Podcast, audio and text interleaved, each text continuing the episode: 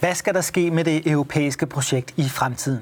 Det spørgsmål stillede EU sig selv og de europæiske borgere under konferencen om Europas fremtid.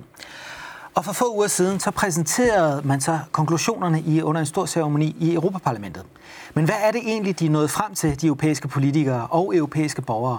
Og er det de rette løsninger for fremtiden? Det spørger mine gæster om i denne serie. Mit navn er Christian Folærer. Velkommen til.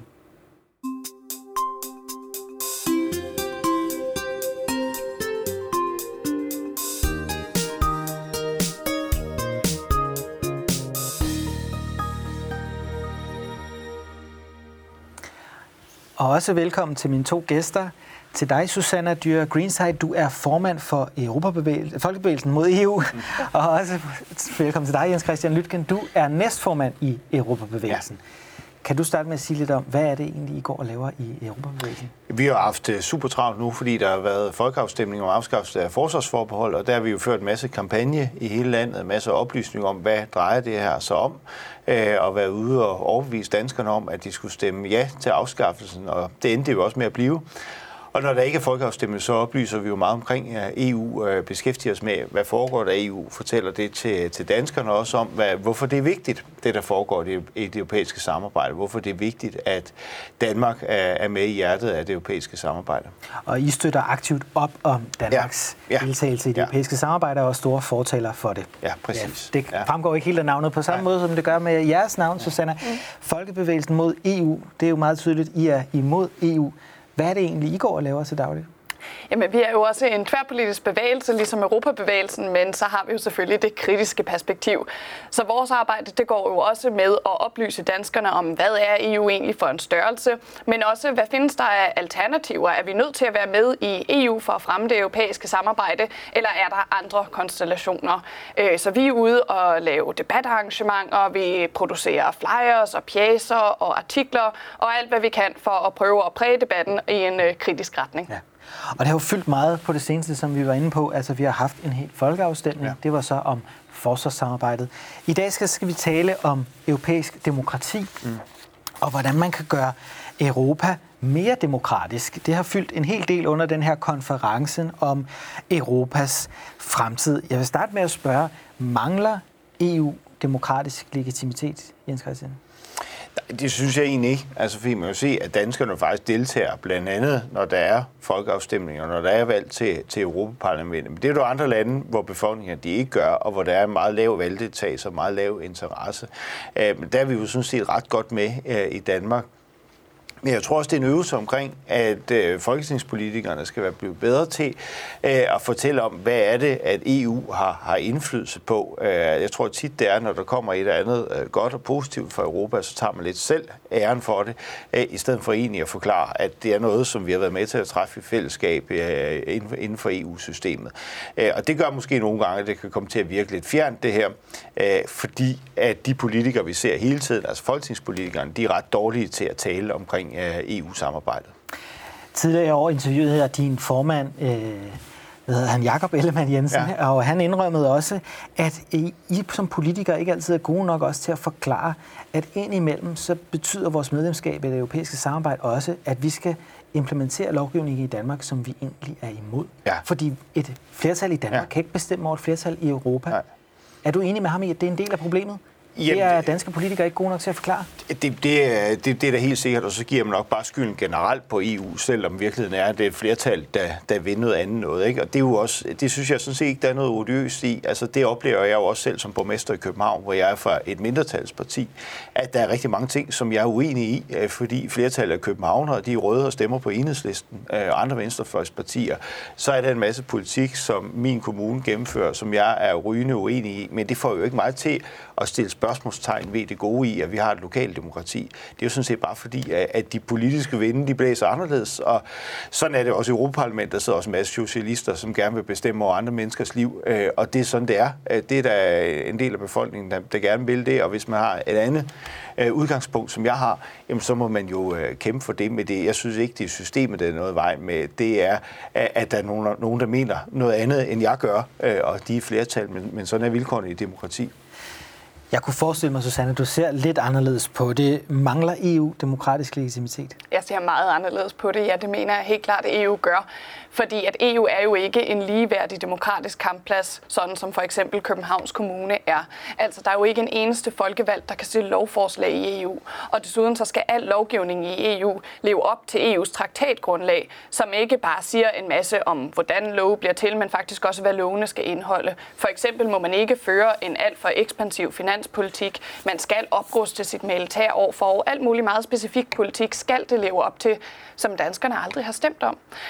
Så jeg mener, at der grundlæggende er et meget stort demokratisk underskud i EU-systemet. Derudover er jeg så også enig med Jens Christian, at politikerne ikke er særlig gode til at tale om EU. Medierne taler ikke nok om EU, og måske er vi egentlig ikke informeret nok som borgere.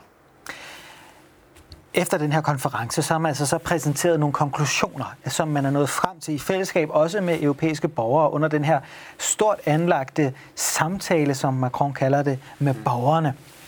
Og der er en lang række forslag i forhold til, hvad man kan gøre for at gøre Europa mere demokratisk. Er der noget i det, som så er positivt, Susanna? Ja, altså nu har jeg taget nogle noter i det, og der er der nogle enkelte steder, hvor jeg skriver ja og tja. Altså jeg tænker, der er nogle gode tanker i forhold til, hvordan borgerne kan blive mere informerede. For eksempel beskriver et af forslagene, at man skal have noget, der minder om det EU-oplysning i Danmark faktisk allerede gør med nogle statusblade om, hvordan EU-lovgivning bliver til. Der er så andre dele, jeg er meget skeptisk overfor. For eksempel vil man gerne nedlægge vetoretten på alle områder, og det er jeg selvfølgelig meget, meget imod. Ja, det kan vi komme ind på. Jens Christian, er det i overordnet en god idé at afholde sådan et arrangement her? Altså, er det noget, som borgerne egentlig får noget ud af, eller er det mere bare et skalkeskjul for at prøve at sige, nu har vi inddraget jer, og så kører vi bare videre med vores planer? Jeg synes sådan set, det er meget fint, at vi har også gjort det i Danmark, det her, at lave som forskellige borgersamlinger osv. Det synes jeg sådan set er en meget god idé, altså fordi man får jo også lidt bredere billede af, hvad borgerne og vælgerne egentlig mener, end når man afholder en folkeafstemning, hvor det er ja eller nej, eller når man afholder et valg, hvor det også bare er sådan de meget brede retninger, man får noget at vide om. Her der får man jo faktisk noget mere interessant at vide i forhold til, hvad europæerne mener om forskellige ting. Så det synes jeg sådan set giver god mening. Det er i hvert fald et godt supplement, og det er jo også anderledes end den måde, vi ellers har opiniondannelse på, som er indlæg i aviserne, debatprogrammer på tv og sådan noget. Det her der har måske sådan lidt mere dybde, end det har, og det er jo knap så polemisk også. Ja. Men tror du, at de europæiske politikere i virkeligheden lytter til borgerne i den her sammenhæng? Jamen, det tror jeg, altså, fordi de fleste politikere vil jo gerne vælges, sådan har det i hvert fald selv, så man lytter selvfølgelig til, hvad der foregår på vandrørene, hvad borgerne mener, fordi ellers så ender man jo sådan lige in the end of the day med ikke at blive valgt. Så sådan noget som det her, det giver jo også en strømpil i forhold til, hvad er det, europæerne egentlig interesserer sig for. Hvad vil I pege på som steder, hvor man kunne have et forbedringspotentiale i forhold til europæisk demokrati? Hvor i jeres mening er det, at vi skal sætte ind? Jamen, altså, jeg tænker jo, at Europaparlamentet, større indflydelse til Europaparlamentet, det er sådan set altid ment, og man kan jo også se på, hvem er det, der har initiativretten. Det er jo sådan noget, der er svært at skrue på, fordi det er jo også fordi EU er jo ikke en stat, og det er jo derfor, at man ikke har den her parlamentarisme i Europaparlamentet, hvor det er flertallet i parlamentet, der kunne fremsætte lovforslag, men det udspringer fra kommissionen og lidt mere langsomt system. Altså jeg kunne godt tænke på et system, som nogle gange kunne agere lidt hurtigere, og hvor parlamentet fik større indflydelse. Det tror jeg, det er mine tanker går i den retning, men så er der også nogle ting, der trækker den anden retning, fordi EU ikke er en stat, og vi ikke har Europas forenede stater. Det synes jeg heller ikke, vi skal have, men man kan jo godt have nogle flere elementer fra staten, altså i form af, at parlamentet har større indflydelse. Og så er man så igen tilbage ved det der med, at der kan jo godt sidde flertal i parlamentet, der mener noget anderledes noget end en selv. Og det er jo så det, man må tage med, hvis man gerne vil have parlamentet mere indflydelse. Og til seerne kan vi sige, at initiativretten det henviser til det med, at parlamentet skal kunne fremsætte lovforslag. I dag kan de kun stemme om dem. Ja. Susanna, det var jo noget af det, du lige nævnte før, så det er vel positivt, og det er faktisk også et af forslagene her efter konferencen, at Europaparlamentet skal have den initiativret. Kunne du pege på noget andet, som du synes, det er vigtigt for at få mere demokrati i Europa? Ja, altså en ting er, at parlamentet får initiativret, men den rører sådan, forslagene her rører sådan set ikke ved kommissionens rolle. Altså stod det til mig, så kunne vi jo helt nedlægge kommissionen. De er ikke folkevalgt, de står ikke til ansvar over for vælgerne, de står mest til ansvar over for de lobbyister, de mest lytter til. Det er et kæmpestort demokratisk problem. Derudover vil jeg sådan set gerne omskrive hele Lisabon-traktaten, hvis man kunne det. Men ellers så, det der mangler i forslagene her, synes jeg, det er noget mere hensyntagen til nationalstaterne, og hvor nationalstaterne er forskellige. Der er rigtig meget om, at når man så skal vi lave nogle europæiske partier og have en stor europæisk diskussion, men hvor man lidt glemmer, at der faktisk er forskellige forhold i de forskellige lande, som skal respekteres. Og hvis vi går for meget i retning af EU's forenede stater, så mister man de nationale hensyn.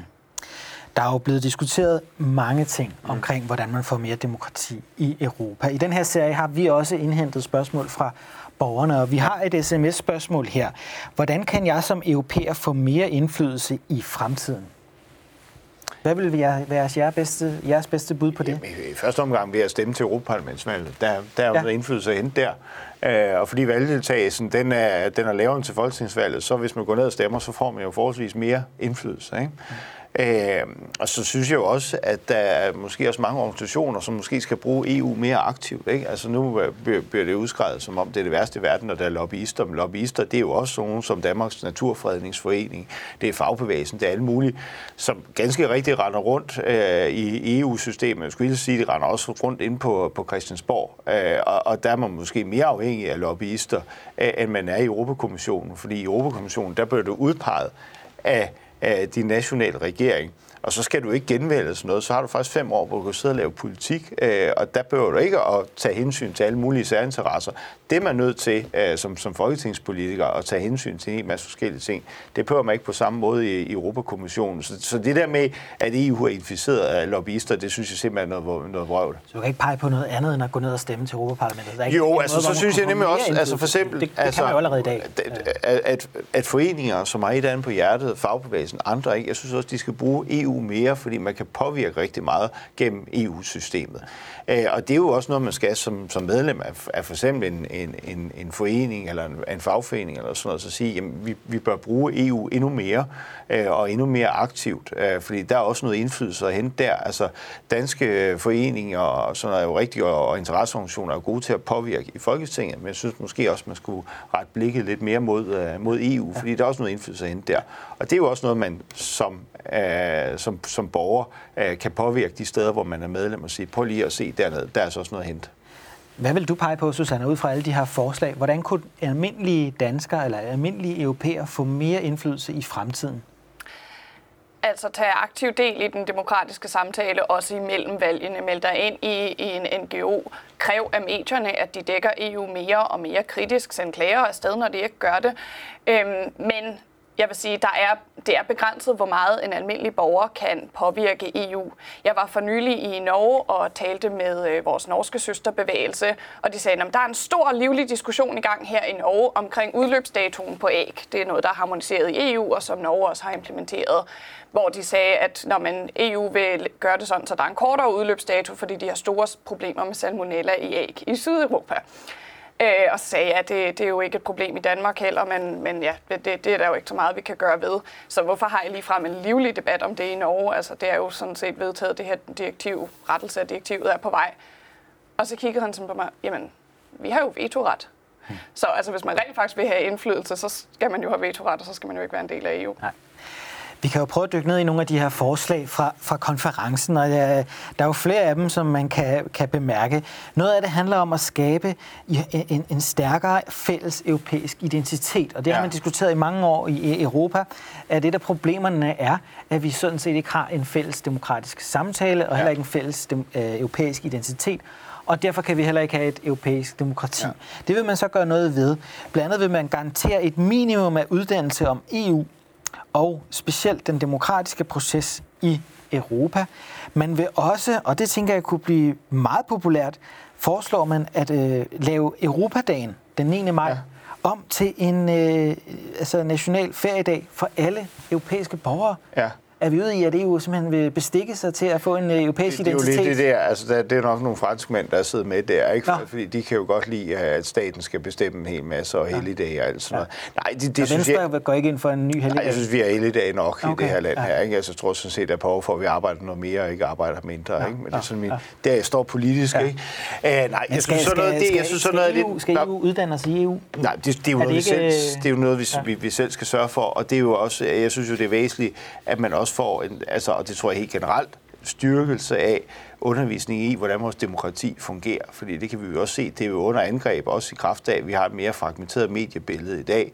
Vi har jo, i nogle lande har man jo ikke sådan en anden fælles national samtale. Det har vi dog stadigvæk i Danmark, fordi vi har nogle stærke nationale medier og sådan noget. Og andre lande, der er det helt klart under pres, det her. Men det synes jeg er noget, man også meget skal arbejde med nationalt, det her, ikke? Og det behøver jo heller ikke være noget, som stat og kommuner og sådan noget gør. Det kan jo også være nogen udefra, der kommer ind i skolerne og er med til at undervise omkring demokrati herunder EU. Det synes jeg er væsentligt at gøre sådan noget. Altså, mediernes rolle er også noget, man ønsker at yde fokus på. Ja.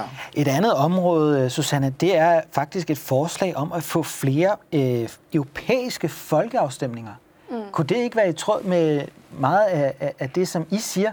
Altså at give direkte demokrati i Europa og sige, at europæerne skal have lov at stemme om europæiske lovforslag? Udvalgte lovforslag, det er ikke alle, men altså... Jamen, jeg synes, det er en virkelig interessant tanke, og da jeg læste den, så var det også noget, hvor jeg tænkte, går jeg egentlig ind for det eller ej? Fordi på den ene side, så synes jeg, det kunne være fedt, hvis vi for eksempel fik lov til at stemme om den her store handelsaftale, der er med de sydamerikanske Mercosur-lande, som er forfærdelig for klima, forfærdelig for arbejdstagerrettighederne, synes jeg. Og jeg synes, det kunne være fint at lægge den ud til folkeafstemning, så tror jeg også, den ville tabe med et brag. Men så på den anden side, hvad hvis sådan noget som EU-mindsteløn kom til folkeafstemning? Det ville jeg egentlig synes var et kæmpestort problem, fordi det ville formentlig gå igennem ret stort i de fleste lande. Det ville tabe ret stort i Danmark og Sverige. Men det ville jo være et kæmpestort problem for Danmark og Sverige, fordi vi har en arbejdsmarkedsmodel, der er helt anderledes, end den er i mange af de andre EU-lande. Så der, hvor der er nogle særlige nationale hensyn, der giver det ikke mening at lægge det ud til en fælles europæisk folkeafstemning. Og det vil der være med rigtig mange ting. Og hvem er det så, der beslutter, hvornår det kommer ud til folkeafstemning? Er det nogen, der formår at tage hensyn til, hvornår landene har forskellige systemer? Det tvivler jeg på, hvis man lægger det ud til EU. Ja. Vi har faktisk også et spørgsmål på sms fra en seer. Kan vi få europæiske folkeafstemninger i fremtiden? Altså, tror I, det er sandsynligt? Altså, jeg håber det ikke, fordi jeg er sådan set ikke tilhænger af folkeafstemninger. Jeg er tilhænger af det repræsentative demokrati, vi har. Og ikke det her med, fordi problemet med folkeafstemning, det er jo tit meget komplicerede ting, altså for eksempel mindsteløn og den der handelsaftale og sådan noget. Det var lidt svært bare at sige ja eller nej direkte til et ret kompliceret spørgsmål. Altså de fleste danske partier har jo sagt meget klart nej til minimumsløn.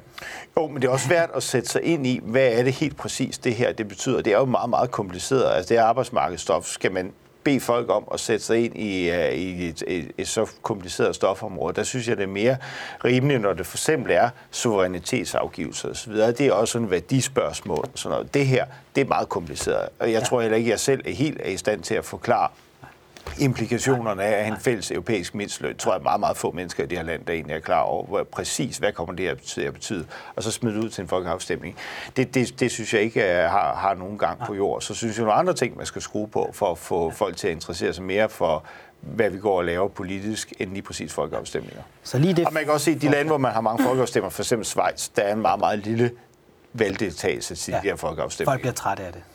Ja, det er jo ikke fordi, altså nogle gange det er 20-30% af schweizerne, der gider at stemme til de der afstemninger. Det kan jeg også godt forstå, fordi det er nogle underlige ting, de sætter til folkeafstemning. Ja, så det var en risiko for det, hvis man lavede det. Ja. Der er jo også mange af de gamle travere, som er blandt forslagene her. Blandt andet, at man skal have europæiske partier og opstillingslister. Ja. Er det egentlig en god idé så? Hvordan ser I på det? Jeg synes, det system, man har i dag, hvor man har nogle grupper i parlamentet, hvor nogle af dem, blandt andet den gruppe, som mit eget parti sidder i, der samarbejder man faktisk ret tæt, og man forsøger på at have nogle fælles politikområder. Og så er der jo andre grupper, hvor det bare er en sammenrend af alle mulige mærkelige partier. Men lige præcis, hvad skal man sige, jeg tror sådan, de traditionelle partier, der tror jeg egentlig, man har sådan noget, der minder lidt om partier. Også har nogle fælles forslag og sådan noget, og samarbejder ret meget. Og det synes jeg fungerer meget godt, men det er jo stor forskel på at være liberal fra Nordeuropa og så være liberal fra Sydeuropa. Der er også forskel på, hvad det vil sige at være socialdemokrat, for eksempel på udlændingeområdet. Ikke? Der er i hvert fald stor forskel på, hvad socialdemokraterne mener der. Så jeg tror, at det, man har i dag, det er sådan set det, man kan få. Og så i nogle af de her partier, der vil man nok arbejde tættere sammen. Og det synes jeg er en fordel, hvis man kan gøre det. Så det vil mere ske inden for de eksisterende samarbejdskonstruktioner, snarere end at vi får deciderede europæiske partier. Ja, vi har jo ellers set sådan noget som det her Volt vinde frem. Det er et europæisk parti. De er jo ikke valgt ind nogen steder. Nej, i Holland er de valgt ind i parlamentet. Ja. Men kunne det være et eksempel på noget, der kunne vinde frem, tror du, Susanna? At når vi har så meget fælles europæisk lovgivning, så må vi også have fælles europæiske partier?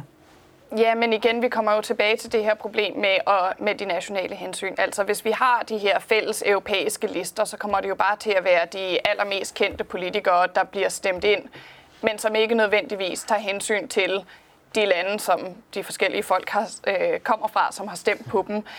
Så jeg er ret skeptisk over for det her med europæiske partier, fordi EU er ikke et land. Og det tror jeg lidt, man prøver på at være med de her fælleslister.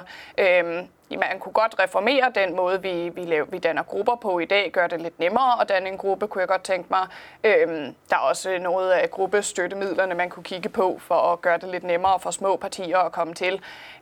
Men grundlæggende set, så tænker jeg ikke, man skal reformere det fuldstændig og lave fælles europæiske lister. Jeg tror, det var måske kunne noget, det var i forhold til, altså, hvem det er, der sådan er spidskandidater for partierne, ikke? Og hvem der er partiernes kandidat til at være formand for kommissionen og sådan noget. Det synes jeg kan noget, fordi så får man også lidt det der med at lidt af et fransk præsidentvalg eller amerikansk præsidentvalg, ikke? Hvor man har også en lidt mere overordnet retning. Hvad skal der ske efter et europaparlamentsvalg? Det synes jeg kan noget, men det er jo ikke noget, man har været forpligtet til at følge det der. Og det er også noget at gøre med, at det er jo nationalstater, der er medlemmer, som selv bestemmer, hvem de sender som kandidater og sådan noget. Og det er også en gammel traver i EU-systemet, debatten om Spitzenkandidat i systemet, altså at de her partigrupper i parlamentet kan vælge en kandidat, som så er deres spidskandidat til at blive formand for Europakommissionen. Ja. Her der foreslår man enten at videreføre det system og gøre det forpligtende, eller, og det er jo ret interessant, at europæerne ved et direkte valg skal kunne vælge, hvem der skal være Europakommissionens formand. Ja. Hvad vil I foretrække af de to? Helt klart, at man kan vælge kommissionsformanden direkte. Altså, fordi det andet bliver jo sådan noget pseudodemokrati. Altså, vi kan godt lege, at det er et præsidentvalg, og de havde jo også nogle debatter mellem de forskellige spidskandidater sidst, hvor de så ikke valgte nogen af dem, fordi det ikke var bindende. Men selv hvis de havde, altså, så spidskandidatprocessen, det går jo ud på, at den største gruppe så vælger kommissionsformanden. Der er en gruppe, der altid er størst ved EU-parlamentsvalg. Det har de været de sidste mange, mange år. Det kommer det til at være mange år fremover. Det er den konservative gruppe. Spidskandidatsprocessen garanterer jo sådan set bare, at kommissionsformanden altid vil komme fra den konservative gruppe. Så det er jo ikke demokrati. Altså så hellere et eller andet, at man kan vælge kommissionsformanden direkte på stemmesedlen. Men der er også nogle problemer i det. Vil du være modstander af det, eller er Europabevægelsen modstander af det? Jeg synes jo ikke, det er noget argument, bare fordi de konservative altid bliver størst. Det er jo fordi, der er flest, der er stemt på dem. Ikke? Altså, ja, det kunne ændre sig. Det kunne ændre sig, og det tror jeg også, at det kommer til at gøre, fordi man kan jo se, at de store traditionelle partier er jo i den grad vanskeligere. Hvis man ser på det franske præsidentvalg, altså de gamle gaullister der har nærmest ikke fået nogen stemmer. Altså det er yderfløjen, ikke? Og så Macrons parti, som får stemmerne. Og den tendens kan man jo også se i andre lande, så jeg tror, det der med at bare påstå, at konservative altid bliver størst. Det tror jeg er lidt en farlig strategi. Jamen, jeg synes, den der, med, som man har haft med Spitzenkandidat, det synes jeg sådan set, fordi det giver god mening, fordi så tilfører det også noget mere værdi til Europaparlamentsvalget. Jeg tror, det med sådan direkte valg til, hvem der skulle være Europakommissionsformand, der er også nogle ting, der bare er svære i Europa, fordi vi taler forskellige sprog, og man er også nødt til at respektere det der med, at man godt kan blive toppolitiker inden for EU-samarbejdet, uden for eksempel at kunne engelsk eller fransk eller sådan noget, ikke? Eller tysk, og man får bare svært ved at lave sådan en eller anden livlig debat, hvis det skal være med tolk og sådan noget. Så der er bare nogle ting, grundlæggende ting, som vi hverken kan eller skal ændre på i det her. Ja. Så du faktisk ikke fortaler for så mange ændringer, eller hvad, Jens? Nej, egentlig ikke. Altså, jeg synes, der er ret mange ting, der egentlig fungerer godt i det her system, ikke? Og det er måske det, vi også skal være gode til at fortælle om, at der er faktisk mange ting, der fungerer. Og det er svært at ændre på, fordi vi er mange forskellige lande, forskellige kulturer. Altså det der med, altså mange af de her forslag, det er jo sådan noget med at ensrette. Og det tror jeg ikke nødvendigvis er en god ting, fordi vi er så forskellige, som vi er. Man foreslår også at faktisk ensrette og harmonisere valgreglerne, altså så de også skal være fælles for alle europæiske lande. Men jeg vil gerne spørge til det her med at ophæve enstemmigheden, vetoretten. Den ønsker man afskaffet. Og vi har lige haft en folkeafstemning om det europæiske forsvarssamarbejde. Ja. Og der hørte vi igen og igen, at det ikke kunne komme på tale at ophæve den her enstemmighed. Ja. Nu har vi hørt Europakommissionens formand sige, at det er et mål for hende at få den ophævet. Ja. Vi har hørt flere af de store lande sige det. Nu siger man det også oven på den her konference. Altså, kan du forstå, Jens Christian, hvis man sidder ude i stuerne og tænker, at det er alligevel godt utroligt, hvis de danske politikere skulle kunne blokere for, at alle de store europæiske lande og kommissionsformanden og det her råd osv., alle sammen kan mene, at vi skal ophæve enstemmigheden, og så siger Danmark, nej, det kommer ikke på tale. Jamen, det er jo ikke kun Danmark, der siger, det er også andre lande, der siger, nu den her konference her, ikke? Det er jo interessant, at det faktisk blandt andet borgerne, der mener, at systemet skal være lidt hurtigere, og man skal kunne trække effektive beslutninger. Det er jo faktisk ikke noget, der kommer fra politikerne, det her. Jeg tror, den danske position bliver nok ved med at være det samme, og det tror jeg også, at der er væsentligt mange andre lande, der også vil være det samme. Polen, Ungarn, vil de være med til at ophæve vetoretten? Det vil de nok ikke. Altså, jeg står personligt der. Jeg kunne godt tænke mig, at systemet kunne agere lidt hurtigere, og at det ikke hele tiden bliver blokeret af alle mulige små særhensyn og sådan noget. Så det er en god ting, hvis vi får ophævet det, tror jeg. Det synes jeg jo. Jeg er jo også fuldblods europæer og synes, at tingene går for langsomt inden for det her system her. Det er jo også noget af det, der er problemet ved EU. Det er et system, der ikke kan agere særlig hurtigt, og når vi laver lovgivningen, så bliver det tit noget, der er meget udvandet, og som der så skal fortolkes alt for meget på fra domstolens side af, fordi man ikke ligesom kan sætte en klar retning, fordi der altid er en hel masse særhensyn og lande, der mener det ene og det andet og sådan noget, ikke? Men det tror jeg bare er iboende i EU, fordi vi er så forskellige, som vi er. Men ideelt set, så vil jeg gerne have et system, der kunne træffe nogle hurtigere beslutninger, hvor der var mere indflydelse til et flertal af Europaparlamentet. Det tror jeg bare aldrig kommer til at ske. Det kommer ikke til at ske? Nej. Susanna, man kunne jo sige, det ville faktisk gøre Europa mere demokratisk. Altså, hvis et lille bitte land, lad os sige Malta, kan blokere for udviklingen for resten af europæerne, det er vel ikke demokratisk, er det? Jamen, det er det jo sådan set, fordi at malteserne har jo også ret til, at deres interesser bliver beskyttet. Altså, det er jo igen, vi skal huske, EU er ikke et land.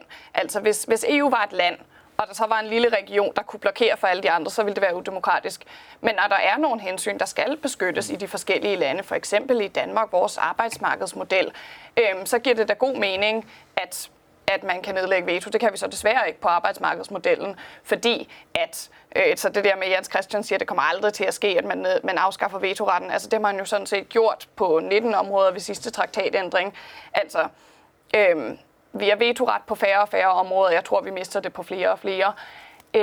Det synes jeg sådan set er et stort problem, fordi vetoretten er jo noget af det eneste, der beskytter små lande. Altså ellers kan vi jo bare overtrumles af Tyskland og Frankrig ved alle beslutninger, som der sker på arbejdsmarkedet. Men hvorfor er det, at Frankrig og Tyskland skulle rotte sig sammen mod de små lande? Altså typisk er vi jo allieret med tyskerne, blandt andet sådan noget omkring budgetdisciplin, alle sådan nogle fornuftige ting. Der er det jo tyskerne, der er det vores venner. Og måske nogle af de små lande, som for eksempel Malta og andre, som ikke har styr på deres egen butik, det er måske dem, der egentlig er fjenden i det her, ikke? Altså det er jo ikke store små lande, der er skillelinjen. Det er jo nogle andre ting. Det er jo blandt andet grundlæggende sådan noget med, vil man have budgetdisciplin, går man ind for en stram udlændingepolitik, sådan nogle ting. Det er jo det, der er skillelinjen. Ikke så meget, man er stort lille land. Nu siger du, det kommer ikke til at ske. Hvorfor kan du være så sikker på, at det ikke kommer til at ske? Jamen fordi, så skulle man have en traktatændring. Jeg tror dybest set ikke, der er nogen, der er interesseret i at lave en ny traktat nu, og slet ikke på et tidspunkt, hvor Europa har så mange andre udfordringer.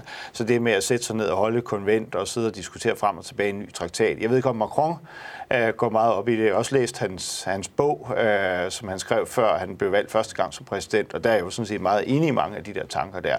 Jeg tror bare ikke, det er der, hvor vi står, at vi kommer til at bruge så meget. Altså, sidste gang med Lisabon-traktaten, det tog virkelig, virkelig lang tid at gøre det. Skal vi bruge måske 10 år på at ændre traktaten, nu når vi har Rusland, som skaber ufred i Europa, vi har inflation er tilbage igen, forsyningskrise, alle mulige ting, så tror jeg ikke, man skal sidde og dykke ned i en masse paragrafer og botanisere frem og tilbage.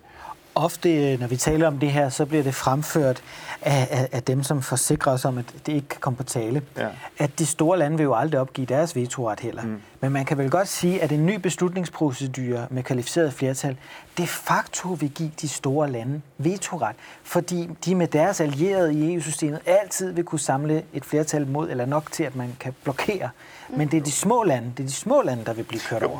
Den gælder jo kun, hvis man har en opfattelse af, at de små lande altid er allierede. Det er vi ikke. Vi er jo typisk allierede med de store lande, netop tyskerne. Ikke? Altså, men det er jo ikke på alle spørgsmål. For eksempel minimumsløn.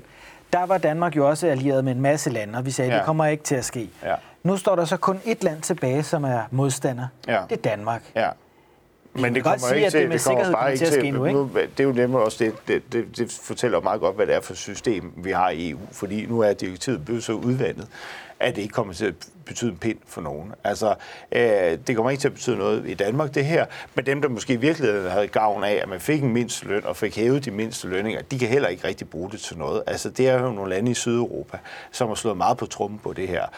Og fordi de ikke selv har haft det politiske mod til at lave nogle reformer af deres egen lande, så er de ligesom skubbet EU foran på det her spørgsmål, og så har man så fået et direktivforslag, som ingen rigtig kan bruge til noget som helst. Altså, jeg synes jo også, det er problematisk, at EU kaster sig over det her. Jeg synes, der er nogle andre ting, man skulle beskæftige sig med, i stedet for lige præcis det her på arbejdsmarkedet. Fordi jeg tror heller ikke, der er så stor betydning for arbejdskraftens fri bevægelighed, grænseoverskridende problemer og sådan noget.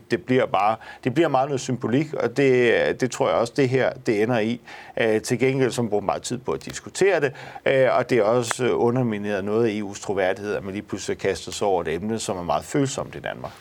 I en dansk kontekst, ja. Men i resten af Europa er det faktisk ikke så kontroversielt, fordi de fleste europæiske lande har allerede en minimumsløn vedtaget. Præcis, og det er jo derfor, det er ret formålsløst at kaste sig ud i det, og dem, der havde brug for, at man hæver mindstelønnen, ikke? Der kom det ikke til at have nogen betydning, fordi forslaget blev så udvandet. Men kunne det her ikke være et eksempel på, Susanna, det dilemma, der er? Altså, nogle danskere vil måske tænke, det er meget udemokratisk, at et flertal i Europa kan bestemme, hvad der skal være minimumslønnen i Danmark, fordi at danskerne er imod det. Mm. Men man kunne også sige, at det er meget demokratisk, fordi vi har jo tilsluttet os det europæiske fællesskab, og der er jo altså et flertal af europæerne, som mener, det er en god idé. Ja, altså, vi har tiltrådt Lisabon-traktaten i øvrigt uden en folkeafstemning, men i den så står der jo sådan set, at EU ikke skal blande sig i løndannelse. Grunden til, at vi overhovedet diskuterer det her, det er, fordi der er nogle jurister nede i EU-systemet, der mener, at mindsteløn ikke har med løndannelse at gøre, men med arbejdsmarkedsforhold. Så allerede der, så begynder man jo at skrue på nogle udemokratiske knapper. Men derudover, så synes jeg sådan set, at vi burde have vetoret på arbejdsmarkedsområdet, fordi det er ikke et område, som EU burde blande sig i. Og jeg er heller ikke enig i, at det nødvendigvis ikke vil have nogen betydning. Direktivet er blevet udvandet rigtig meget. Ja, det kommer ikke til at løfte lønnen i nogen som helst lande, men man har gjort løndannelse til et EU-stofområde. Der kan rejses en retssag for EU-domstolen, og EU-domstolen kan jo nu potentielt sige, at Danmark skal indføre en mindsteløn, eller i hvert fald, at staten skal gå ind og blande sig i overenskomstforhandlingerne. Og det er jo det, der er det farlige. Så det dårlige for Danmark er jo sådan set kommet med. Men er det udemokratisk? Ja, fordi det bliver jo tvunget ud. Altså, vi har jo et folketing, hvor der er et eneste parti, der går ind for det her. Alle andre er imod det, og så bliver det trukket ned over hovedet på dem. Det er da super udemokratisk. Ja, fra et dansk perspektiv. Ja. Ja, men europæisk lovgivningsmæssigt, så er det vel demokratisk, hvis et flertal går ind for det? Jamen igen, der har vi jo problemet med, at EU ikke er et land. Ja. Ja. Og hvis vi skulle, altså, hvis vi lige skal... Det er jo et spørgsmål om man mener, det er udemokratisk, eller man bare er uenig i det. Ikke? Jeg er uenig i det, men jeg synes jo, bare fordi man er uenig i noget, så er det jo ikke udemokratisk. Nej. Så på den måde er du enig med Jakob Ellemann tidligere i år, som sagde, at man skal også huske at forklare, at vi kan ikke blokere for europæisk lovgivning altid. Altså, det er det sure med det søde. Jamen, sådan er det jo, når man vælger at deltage i det her, altså, så har man jo også en indflydelse nogle gange på tingene. Ikke? Altså, hvis man er fuldt med. Her til sidst vil jeg prøve at høre om jeres holdning til et af de mere kuriøse forslag fra konferencen. Fordi man vil gerne gøre EU's beslutningsproces noget mere simpel. Altså det skal være nemmere for almindelige europæere at forstå, hvad det egentlig er, der foregår dernede. Og i den sammenhæng, der foreslår man altså også, at det europæiske råd, det hvor regeringslederne sidder, det skal hedde senatet. Og Europakommissionen skal, hvis vi skal oversætte lidt groft til dansk, kaldes EU's regering. Ja. Er det en god idé? Kunne det være med til at gøre det Europa mere demokratisk? Det synes jeg ikke er noget helt skævt forslag, altså, fordi det er jo svært at forstå, og der er mange forskellige institutioner, som hedder noget andet noget, end det, de måske intuitivt sidder med. Så kan man selvfølgelig diskutere frem og tilbage, er kommissionen en regering? Det er det jo sådan set ikke, fordi det er sådan en anden. Men det vil forklare, altså ordet regering vil forklare bedre, hvad det er, Europakommissionen laver, end at det er en kommission. Ja. Og også med, at det europæiske råd og så videre, det tror jeg også mange mennesker er svært ved at finde ud af, hvad det er. Men senat, det giver sådan en intuitiv mening, ikke? Fordi der har man også sådan der billede i baghovedet af senatet i USA, og sådan, og det er nogen, der sidder på en eller anden måde og laver lovgivning. Ja. Hvad laver et råd? Det er sådan lidt mere uklart. Ja, det er lidt mere uklart. Hvad tænker du, Susanna? Kunne det være med til at gøre Europa mere gennemsigtigt for borgerne? At man kunne forstå, hvad er det, der foregår dernede? Nej, altså jeg synes, det er et ret fjollet forslag. Jeg sagde før, jeg havde taget noter i magnerne på de her forskellige og skrevet nej ved siden af veto-ret og ja ved noget andet, og her har jeg bare skrevet lol. Fordi jeg synes egentlig bare, det er et fjollet forslag. Altså man tager et uklart navn og erstatter det med et andet uklart navn. Altså hvis vi endelig skulle give kommissionen et nyt navn, så skulle det jo være House of Lords. Altså det er jo det nærmeste, vi kommer på, hvad det er, uden at det så er adelige mennesker, der sidder der. Altså at det skal hedde Executive Commission eller Senatet, altså et senat kan jo godt fremsætte lovforslag for eksempel, så det er jo lidt fjollet at kalde rådet for et senat. Altså det er ikke navnet, den er galt med, det er strukturen, den er galt med. Vi må se, hvad det kommer til at hedde i fremtiden, og om de følger rådene her fra konferencen, og om Europa bliver mere eller mindre demokratisk. Det vil tiden vise, men jeg vil sige tak, fordi I kom. Tak til dig, Susanna, og tak til dig, Jens Christian. Ja. Og tak til jer derhjemme, der så med. Husk, at vi snart er tilbage med et nyt afsnit her på kanalen om Europas fremtid.